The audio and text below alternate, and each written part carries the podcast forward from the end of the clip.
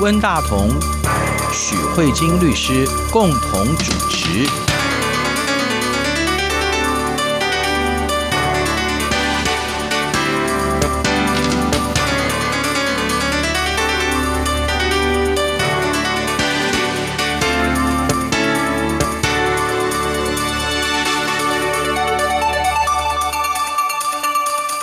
各位听众好，这里是中央广播电台两岸法律信箱，我是温大同。听众朋友大家好，我是许慧晶许律师。我知道许律师您是在律师事务所里面的法律服务，有一部分是跟著作权法有关的哈。嗯、那我们最近在台湾有一个闹得比较大的著作权相关的新闻哈，这是关于那个观光局为了要做一个火车嘛，一个列车嘛，叫石虎列车，为了要装饰这个石虎列车，然后花了几百万吧哈，嗯、就找了一个设计。 师弄那个留美回来的设计师，对对对，而且是一个蛮漂亮的女生，我有看到她的照片哈。对，然后她就设计了这整个列车的那个装饰，这当中当然要找石虎的那个形象嘛，当然就设计得很漂亮哈。但是后来有人发现说，这个设计师当中的石虎其实是在图库里面买的，而且是用非常便宜，好像几百块钱，是不是？嗯。 买了一个图库里面的图，但是我觉得它图库里面的图它有应用嘛，就是在设计里面。重点，它图库的图还不是石虎哦，对，是一只花豹。然后后来人们又发现，其实这个原创作者其实是在俄罗斯的，也是另外一个漂亮的女生啊。哦、对，其实就新闻来看是觉得还蛮有趣的，可是就这个著作权的这个观念来看，大家就会觉得搞得有点糊里糊涂的哈。我的意思是说，包含比如说这个。 俄罗斯的女生说：“哦，她要愿意授权给我们观光局用，可是观光局她又说我已经招标出去了，而且我已经取得这个设计师他的授权了，对不对？嗯、而且他认为他所取得的授权并没有问题，嗯，所以他不愿意改。社会上就有些人会说这个观光局死脑筋啊什么的，好，所以我觉得这里面有一些图库设计师，嗯、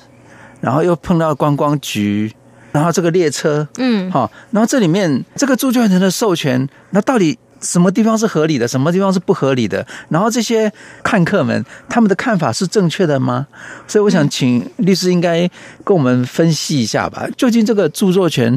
到底它是一个怎么样的法律？然后它的中间这个法律权责是怎么理解的？我觉得卡似乎可以做一个比较清晰的厘清，好让我们在讨论这个新闻的时候，我们有一个。 清晰的法律观念来做标准。嗯、好啊，我觉得如果在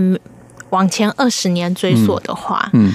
比如说温大哥你那个时代，或是二十年前，你觉得最重要的法律是什么？最重要的法律啊，我们那个时代最重要的法律不是著作权吧？可能是民法或刑法。对啊，就是比如说，啊啊、可能也许有些人会说，我觉得最重要的是民法，因为每天都管每个人的买卖啊，嗯、然后每个人的交易的状况，嗯、或是啊、呃、每个人生老病死、结婚啊、继承，对一般民众来说，可能是。 民法可能会是最重要的法律。我记得以前对我们老百姓影响最大的法律叫做票据法。哦，对，好多人因为票据法坐牢。哦，我对，有可能。那如果再早一点，也许就是票据法，就是每个人都会开票，因为要支付工具嘛。可是又因为票据法坐牢。那那时候支票的跳票又是刑刑法嘛，所以也许对你来说，了解票据法的规定就变成是生活中很重要的一个法律。对。 那我觉得在现在这个网络时代，嗯、我觉得一个很重要的法律，大概著作权应该是排名前三名有的法律。嗯嗯、为什么呢？因为因为常常会碰到地雷，对不对？对。然后大家搞不清楚到底怎么一回事，到底我该授权还是不该授权，然后我可不可以用啦、啊？对。然后，而且像我们的话，我们有时候写一篇小小的文章。 被人家一登，然后就很快就会一个通知说叫我们授权，然后我们在签的时候不晓得这个到底是该签还不该签，签下去会有什么后果，都搞不太清楚。对，嗯、那而且事实上，因为这个资讯时代，资讯时代流通太快，嗯、以我们央广为例好了，其实我们一天到晚也都在用别人的。 是啊，你看，啊、比如说我们这个节目，等一下中间休息的时候，我们会使用到别人的音乐，那我们就要去报，对，啊、就就要给那个所谓那个什么协会给他们集管集团，对，对然后还有我们央广的网站上面，我们的官网上面，嗯、比如说我们这一集的两岸法律信箱，我猜温大哥在广告上面可能就会用到那个石虎列车的图案，嗯、对，有可能做那个广告新闻、呃、新闻广告，所以你会使使用到新闻图片，对对，对所以我们一天到晚都在利用别人的著作，是的，而且这资讯又传播。 太快了！以前是远在俄罗斯的话，嗯、可能根本没有人会发现。嗯、现在一上网，咻咻就比个图或什么就马上就出来了，所以现在就会产生使用别人的著作，你会发现这个新闻非常多使用别人著作的争议。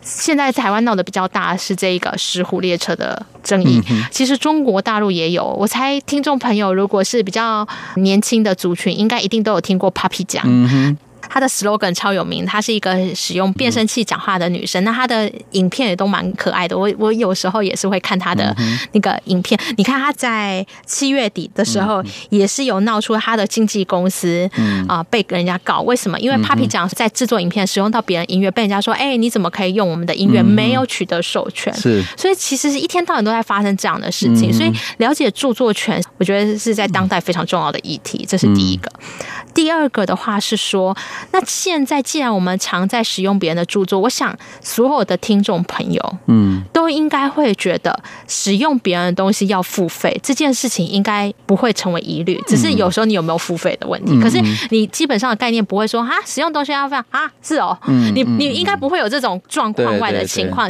所以基本上我们有一个基本的概念就是使用别人的东西要付费，是的，但是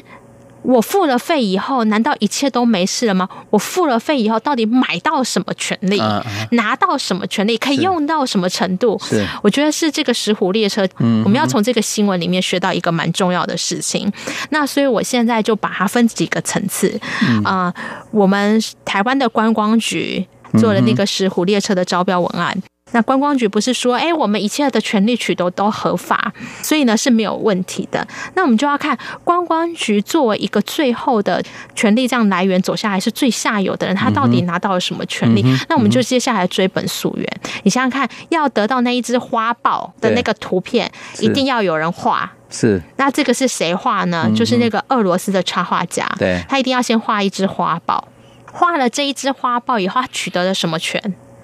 因为著作完成时就取得了著作权，嗯，是，所以他画了这只花豹他就同时取得这个花豹的美术著作的权利，嗯，他是著作权人，同时也对这个著作的财产权享有一定的控制的能力，嗯，所以这一个俄罗斯的插画家把这只花豹授权了给图库，嗯，Shutter 的这个图库，嗯，他告诉他说这个图库呢我授权给你做一切著作财产权利用，你可以做什么事情没有关系，但是我就一笔钱给你了，嗯，当他把他这个授权出去以后，请问这个俄罗斯的这个插画家，嗯，还有没有对这个著作权拥有权利呢，嗯，他说我把它都给你图库啦，对 啊, 对啊是啊，授权给你比如说三年，嗯，所以这三年内谁才是真正掌握这只花豹可以赚钱的几率，哦，就是那个图库公司吗？对，就是那个图库公司，哦，如果它是专属授权它就变成专属的，嗯，它要怎么用都可以，它要怎么用都可以，嗯，那这时候我作为这个插画家我可不可以再授权说哎，问大哥我觉得你好适合花豹哦，授权给你，嗯，然后呢跟你用一千块做交易，嗯，这时候就不行了，他虽然是画出这个花豹的人是，可是他对这只花豹已经没有任何的控制权，嗯，因为他把这个权利都交给图库公司了，类似像这样的概念，所以那个要花豹的人还是要去跟那个图库公司给他跟他买，对，我们现在已经到图库公司了嘛，嗯，图库公司取得了这样的一个财产权以后，他可以决定我要怎么样去运用这个财产嘛，啊，这个图库公司我找了一下就是说，他说如果任何人来我这个图库要使用花豹这个图片的话，你们可以不限重制的次数，就是说如果你要复印，嗯哼，你要影印，嗯，我不会限制你，只要买了这个图你想要印几次都没有关系，okay， 嗯，但是我有一个要求，如果你今天要把这个花豹印出来的话作为商业用的壁画的装饰，嗯，因为像观光列车可能就是用在整个整个车厢的嘛，嗯，他说你要作为空间装饰壁画可以哦，你可以把这个东西买回去可以拿来做整个空间的装饰，哦，整个列车上面都是花豹，可是我有一个要求，嗯哼，就是你只能做装饰，你不能拿去卖钱，嗯，好，那所以这是不是告诉你说这个财产虽然是我的，然后呢我限制你怎么使用，听众朋友不要觉得这个很难，这个其实就跟你平时在借书一样，说哦，我有一本书我借给温大哥，跟温大哥说这本书是我的，可是我愿意借你，嗯，可是你不可以去借给你太太哦，嗯哼，哦，这本书只能你用，或者是我告诉你说温大哥我书借你，可是我希望你翻书的时候不要帮我折页，嗯哼，对，哎，因为我的书很忌讳折页，对，所以你会对一些使用的方式你会有一些限制嘛，嗯，这个不难吧，嗯，所以图库顾公司同时也会跟你说 OK 你拿去使用的话，但是我有一些限制，那这样的授权的话，被授权人就要尊重这个限制，应该很合理吧？ 对, 对好，那所以就是我们那个设计师，就是旅美的设计师，就是说哎、啊，我去跟图库买了图、嗯、买了图以后呢，那因为他是用整个设计公司的名义去招标，那如果设计师是在设计公司上班的话，就会就会涉及到受雇人在雇用期间所做的创作的作品是谁的。嗯，是公司的，是公司的。哎，这个很有趣，就是比如说像我们现在是央广出资聘我们嘛， 对, 对不对、嗯、好，那呢央广出资聘我们这一个东西做出来的著作权当然还是我们、嗯、但是呢只是著作财产权怎么利用的问题、嗯，所以呢在受雇的情况之下，那这个设计公司呢，这个设计师是虽然是著作人、嗯、可是他的财产权全部都归公司可以自由的利用、嗯、okay, 所以设计公司就可以利用，那设计公司就去招标了、嗯、哼，那招标，那我们现在看看设计公司可以招标到什么样的利用、嗯、你看哦，图库可以重置，可以做空间壁画，对，但是不能做商业的使用、嗯、哼，所以设计公司是不是带着这样的一个授权去找观光局？对，好，所以观光局取得的权利你就会知道了、嗯、哼，就是我可以合法的使用这只花豹、嗯、我可以用观光列车、嗯、对，但是我不可以收钱。依照这样的想法的话，我们就会知道说，观光局如果未来想要出花豹的周边、嗯，你觉得观光局可以吗？嗯，看起来是不可以的。对，因为它不能做商业利用，它不能做一个什么花豹的什么呃水杯啊，对啊，或者是什么 T 恤，或者是说、呃、文具用品、徽章，对，不可以，对啊，对不对？是啊，嗯、所以所以你就会发现说，观光局确实在这个部分，那个列车当然没有问题，可是观光局可不可以说我因为？我取得所有的著作权，所以我可以为所欲为的想要怎么做就怎么做、嗯、哦，这个可能会画问号、okay. 因为他拿到的权利并没有那么大，嗯，这是第一个问题。嗯哼，然后第二个问题呢，我们还要再来看，这是一个更难的问题了，不知道听众朋友现在有没有办法慢慢的进入状况。我们先解决一个比较低层次的问题，就是那一只花豹的流浪史。嗯哼，那接下来我们要再处理第二个比较复杂的议题。我们比较复杂议题要不要休息？好，休息一下，喘口气再继续。OK OK， 好，我们休息一下，马上回来。哎，这一段可以放什么音乐？嗯，孟庭苇的《月亮》什么？有一首孟庭苇的《月亮》。啊、嗯，对，就是《月亮的脸偷偷的在改变》。对啊，你说是不是？OK， 好，我们就来听孟庭苇这一首《月亮的脸偷偷的在改变》。对，一直在改变。远远的，远远的，月亮的脸，扁扁的，扁扁的，岁月的书签，甜甜的，甜甜的，你的笑颜，是不是？手的时间，不忍心让你看见我流泪的眼，只好对你说，你看你看，月亮的脸偷偷地在改变，月亮的脸偷偷地在改变。好，听到的是孟庭苇的《月亮的脸偷偷的在改变》哈。律师为什么会特别挑这一首歌来暗喻这个著作权呢？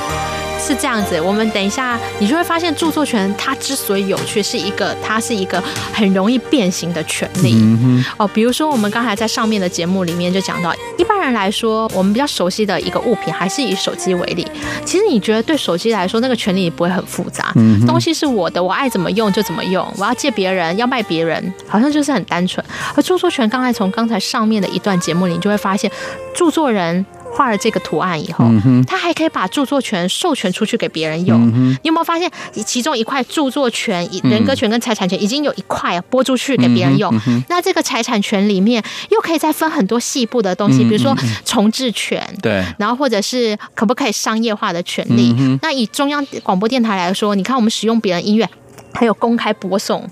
的权利、嗯、你会发现这一块财产权好像不是单单的财产权、嗯、它好像还有很多小细微的权，是是。那这些小细微的权、哦、又授权出去，你是不是月亮的脸偷偷在改变？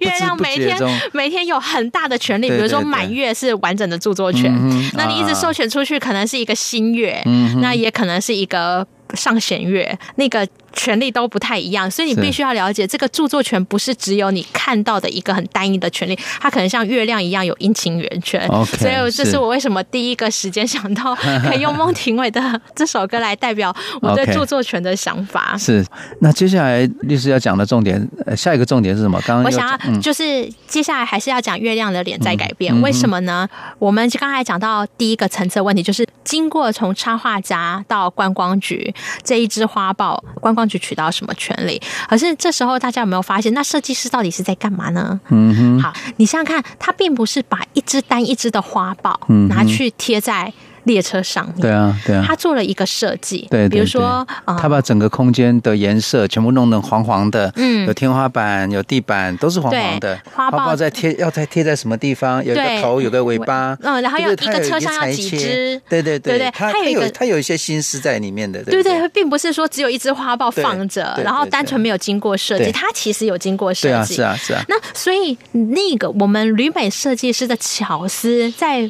著作权法是怎么评价它？嗯，这个你有发现它又产生了一个有趣的议题，嗯，它有一个再创作，对不对？对，它有一个再创作、嗯、那所以你看它这样编排这个花豹的系列的这个列车、嗯、空间的运用，那这一个是不是又产生一个新的著作权、嗯、对啊，好，这个事实是，所以原本从原来的花豹又衍生出设计师版本的设计版面，那这个我们在法律上叫它衍生著作。嗯，衍生著作。对， okay, 那它的意思就是说，我是从你原本那边脱胎换骨而来的。其实衍生著作蛮多种，最简单的例子就是说，从小说《哈利波特》有一本小说、嗯、改编成电影，电影就是《哈利波特》的小说的衍生著作。衍生著作。那这两个东西单独都有他们自己的著作权、嗯哼，这是一件非常重要的事情。只是衍生著作在要取得独立的著作权之前、嗯、还是要取得原来的著作的授权, 授权 okay, 是是，对，所以它就是有一个衍生著作、嗯、那我们接下来就要问一个问题说，那这个设计师出来所画出来这个衍生著作、嗯、到底是哪些部分有著作权？可能是版面设计哦，版面设计是，对，它是版面设计。那也这个版面设计也有可能是编辑，因为它会告诉你说，嗯、哎呀，这只花瓣要怎么摆啊。所以，我们观光局真的完全都获取到的权利，嗯，可能是那个版面设计是。就扣掉那个花豹本身，可能是那个版面编排的部分，所以实际上观光局取得的权利并非常的少，非常的少。对，这是一个蛮有趣的议题。嗯嗯、所以他花了两百万。对，然后接下来更有趣哦。好，这个第二个议题就结束了。嗯、第一个议题是花豹，第二个是版面衍生著作。嗯、那我们接下来第三个议题又要出来，会越来越复杂。嗯、我们还记得那一只花豹是从图库里出来的。对。那如果听众朋友常使用图库的习惯，你就会发现图库绝对不会说我只单纯授权给你许律使用、啊、图库通常都是你付费，对，要用的人就可以来买，就可以用，就可以用吧，对对对，应该是这样子。对对对，那我们想想看，跟图库授权买出来的这种招标案件到底会产生什么样的问题？比如说我现在是观光局，然后我透过合法授权取得这一只花豹的使用的权利，嗯哼，那呢跟花豹有关的相关单位可能会是什么？动物园，好好好好，动物园，或是做 T 恤的，对，那可能会想出周边的，比如说，好，就动物园好了。嗯、所以观光局可能会想出周边商品。嗯、假设他又跟图库公司取得了做周边商品的权利，所以观光局现在就是因为石虎很可爱，嗯、就是长得很无辜嘛，嗯、那也许很多大小朋友都会很喜欢石虎，嗯、那所以呢这时候观光局就想说，那我们来出石虎的周边商品，嗯、也许可能是帽子，也可能是 T 恤，嗯、可能是背包等等，那上面都印有很可爱石虎的图片。嗯、这时候呢台北市立动物园就是想说，嗯，那我也跟同样的图库来买花豹好了，嗯，然后也取得相同的授权，可以用来做盈利的。好，那这时候台北动物园是不是也有一样一模一样的石虎的周边？对啊。然后这时候观光局可不可以开始去跟台北市立动物园说：“嘿，我觉得你侵权。”嗯，可是他如果说他原本的著作权是属于那个图库的话，而且他也取得这个授权的话，应该来讲好像没有侵权。可是之所以会有问题是说，我开始会把这个东西想要把它放到 T 恤上，或者把它放到帽子上，这个创意本身有没有著作权？好，这个就很有趣。我们先来看，嗯、你想想看哦，温大哥问到一个非常好的想法，嗯、就是说，把石虎的图案印在 T 恤上，这个创意有没有侵害著作权？这个答案是没有。嗯、著作权只保护表达，不保护概念。OK， 是对这个我们之前在节目上里面有讨论过嘛，对对对，就是说，因为人很多时候想法叫做什么？不谋而合、嗯、是有这个成语吧？对 对, 对，不谋而合， 对, 对不对？英雄所见略同。对，但是即便英雄所见略同，讲出来的话，嗯、画出来的话，对，是不一样的，会还是不可能一样的。对对对，所以著作权只是保护表达，嗯、所以你想要把它印出去没有关系，可是我只希望你不要印一模一样的。啊啊、那这时候观光局可能就会生气啊，就是心里想说，我花那么多时间跟力气在宣传石虎列车，嗯、你台北市立动物园连一毛钱都没花，嗯、你就想要来跟我分周边的利润，嗯、感觉好像有点不道德。嗯、可是问题是可不可以呢？如果你觉得有道德瑕疵，我们现在就要想，为什么著作权授权那么的重要？嗯、因为它是只有权利人才能主张权利，嗯、所以如果今天是图库才是最后的权利人，也就是著作财产权人的话，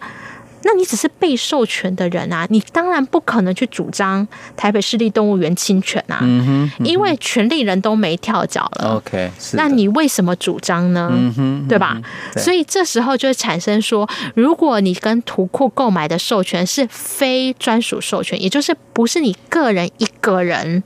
所能使用的权利的话，嗯、那确实会产生问题。因为我如果一直授权别人，你可能就会闹双胞，那就会产生出来其他的业者。嗯哼，拿相同的照片拿去卖周边，对，那这个就会很有争议嘛，对吧？对，对，这个是一个石虎的产链的一个非常重要的议题。嗯、那接下来我想要嗯，在节目最后的一点点的，因为每次讲时间都好快哦，嗯、我想要讲到的是说，其实做一个著作权的宣导，我希望听众朋友不要因为著作权有这个锁链，嗯哼，所以觉得它很复杂。其实我想要用一个比较简单的方式跟听众朋友说，就是我们为什么要保护著作权？其实我们是希望呢，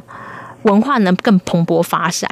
那文化要怎么样能蓬勃发展呢？就是希望创作的人可以得到应有的尊重。对。但是如果你把创作人供为神的话，嗯、把他供起来的话，让他专属垄断这个权利的话，嗯、什么事情都一定要问过他同意，这个文化流通不会快，啊、会很慢。嗯、比如说我们今天要播放孟庭苇这首歌好了，嗯、结果温大哥就整个很苦恼，说许律师你为什么要挑这首歌？因为这样子我还要打电话去到孟庭苇的经纪公司去，嗯、你可不可以在广播一首歌都不要用，那我们就什么都不用问。对。可是事实上温大哥你在使用这首歌的时候，你做了什么事情？你有打电话去问孟庭苇的经纪公司吗？不用的。对。那你做了什么？呃，我要用这首歌，但是我在月底的时候我要写个报告，就是给电台，嗯说我们有用这首歌用了几次，嗯，然后好像电台是会给一个什么著作权的一个一个团体吧，好像有这个机制。对，那其实我想要讲就是说，这就是一个利用机制，就是说，因为如果你动不动就要取得很多授权，太麻烦了，烦死了。而且我告诉你，事实上孟庭苇应该也会很苦恼，因为这个世界上不知道有多接不完的电话。那所以这里面就涉及到一个利用的问题，就是说，嗯、如果因为这样的话，你看我们在音乐的著作上就有一个集管集团、集体管理的，啊、集体管理，对对对。然后呢，嗯、就是透过这样的授权，那央广应该是事先已经跟集管集团签约，对，然后呢，嗯、再决定怎么样利润的分配。所以听众朋友不要觉得它很复杂。其实是这样子的，我们大权力呢，就是让著作权人比较多的力量去谈判，嗯、小权力的人就透过集体管理的方式来处理。Okay, 嗯、所以呢，如果你今天谈，比如说像石虎这个议题，嗯、就很适合直接去找，比如说设计师或者是俄罗斯的这个设计师说，哎，我觉得你很不错，我们怎么样谈，怎么样分配这个利润？嗯、那这样子的话，创作者也会得到相同的尊重，嗯、同时透过这样的授权机制，我们的文化流通也会很快、嗯嗯、我觉得这是一个著作权授权一个非常非常重要的事情、嗯、因为其实很多朋友会觉得说著作权好像就是一个要钱的机制、嗯嗯、除了要钱以外就别无其他，可是我觉得这里面是一个平衡的概念、嗯嗯、是我觉得著作权最根本的应该是说对于著作权人的尊重跟保障、嗯、可是因为事实上有的时候是这样，当你保护著作权人，我们其实最害怕是著作权人垄断。嗯哼，我觉得这是一个法律非常需要高度智慧的，就是今天我让你有这样的权利、嗯、有时候你就会形成垄断啊。是的、嗯、那垄断的话东西就不会有快速传播的效应。我举一个例子来说，如果这东西是我的，比如说假设又以孟庭苇为例子，他心里想说啊，央广今天要用我 的, 的东西啊，那开价一百万，那这样我才要用。对，尤其我要知道你只能用这首歌的时候，嗯哼，对吧？洛阳纸贵的概念啊，就是东西物以稀为贵啊。我知道你只能用我这首歌的时候，我就给你开价一百万、嗯，那这样子节目可能就没有办法用。对，所以他是怕著作权垄断的情况、嗯，所以法律、哦、所以他也要得到一个平衡。对，他也是有一个平衡、嗯。所以我们在著作权授权的机制里面，这是为什么以石虎观光列车为例，他就会非常认真的去规范说，著作权人现在拿了什么样的权利，做了什么样的授权，嗯、在你取得授权之下，你可以做什么样的运用？那希望透过这样的方式来平衡。呃，我觉得这是一个著作权非常非常重要的一个概念。嗯、最后，最后，最后，嗯，我要做一个保育的宣导，嗯、就是这个石虎的列车，因为我不太确定听众朋友是不是很能了解台湾的生态保育的文化。嗯、因为我想要讲的是说，为什么这个石虎列车会有这么大的争议？对，因为石虎算是台湾原生猫科。对，唯二的原生猫科之一、嗯、一个原生猫科是云豹，云豹，不过云豹疑似好像对，好像前一段时间又说出现过一只这样子，可是几乎好像很少很少看到，好像基本上好像被学界认为它已经绝迹了。对，然后现在台湾的石虎好像据统计来说，全台湾的石虎好像不到五百只。那这里面呢，叫濒临绝种的动物。对，而且它是一级濒危的这个动物之一。那呃，这里面当然就会唤起很多保育人士的概念，因为像台湾现在石虎最大面临的问题是，我想这应该不是只有石虎会面临，这是所有关于环境保育的人都会面临，就是我们如何在开发还有呃生态保育之间去取得一个平衡。那呢，呃，石虎列观光列车，如果假设可以透过这样一个观光列车带动大家的保育观念，那我觉得这一波的新闻应该也蛮值得的，因为比如说在这个新闻之后，花豹跟石虎傻傻分不清的时候，我们会知道石虎的会有这个它的眉毛这边会有三个白色的条纹，然后花豹这边是没有，所以我们更认识这个石虎的特征。我觉得虽然看起来好像是有点乌龙的新闻、嗯、但是我觉得如果能透过这个新闻让大家更了解著作权以及更了解这个台湾的环境保育的话、嗯嗯、其实我觉得这个新闻也还蛮值得的。是是，我想关于石虎的保育或者说保护哈，就是因为它的栖地嘛，就是在浅山地区、嗯、然后浅山地区的话就有可能经过马路啦，或者说他们常常会过马路，常常会被撞死啊、嗯、或者什么，所以就会希望说它的栖地不要过度的开发，甚至说不要开发，让他们能够在那边自由的生活。可是开发能够让人类的生活环境更加的扩充，就是把浅山地区开发起来，好像也跟一般人的想法、啊、对，会会觉得说这是我的利益，我我很想去那边利用一些什么事情、哦嗯、这当中就是造成了台湾关于保育跟开发中间的争论嘛、哦嗯、然后而且事实上我们的地方政府准备要立法保护的时候，事实上议会好像又不太能够通过这个、嗯、一直被退回，所以就是现在变成是说保育团体跟地方政府或者说那些议员们就是会有一些争论不休的一个问题嘛、嗯、那在这个状况之下，观光局又想到说我们是不是可以站在保育的观念上跟观光结合，嗯，又把它创造一个新的议题来，所以台湾大致上就是这样子，就是一个一个理想跟现实中间不断在拉锯吧，应该这样说、嗯、这就是台湾社会的现象。对啊，如果听众朋友的所在地的地方、嗯、应该也有蛮多许多跟生态、嗯、还有这个环境开发、嗯、人类的开发，这有一些应该有很多都有这种冲突的地方，我想每一个地方都是有。对，那因为我觉得这是现代社会一定会面临的问题，那也可以跟我们分享。好，谢谢、嗯、我们今天节目就到这里了、嗯、好, 好, 好，谢谢各位听众，我们下周再会，拜拜。拜拜。